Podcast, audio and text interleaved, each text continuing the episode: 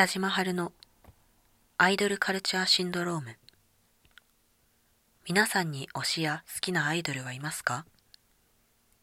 ?YouTube や Instagram などのメディアコンテンツが増えた昨今。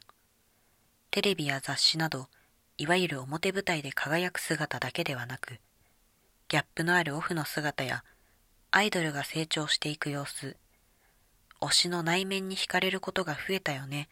という北島さんのお話に激しく同意したことを思い出します。ごく身近にあるなんでだろうを掘り下げた結果生まれた対策がまさにこの作品です。オーディション番組で応援したアイドルがデビューした瞬間に全くの別人に見えてくる感覚やエピソード込みのストーリーに強く惹かれるのはなぜなのかここで取り上げられているのはアイドルに関することですが、ここでの話は様々な方向に拡張して考えることができるという点で、入り口のような一冊なのかもしれません。熱量のある内容ですが、あくまで淡々と客観的に説明が続くこの本。北島さんの作品は、アイドルが好きな人が読んでも、アイドルに興味がない人が読んでも、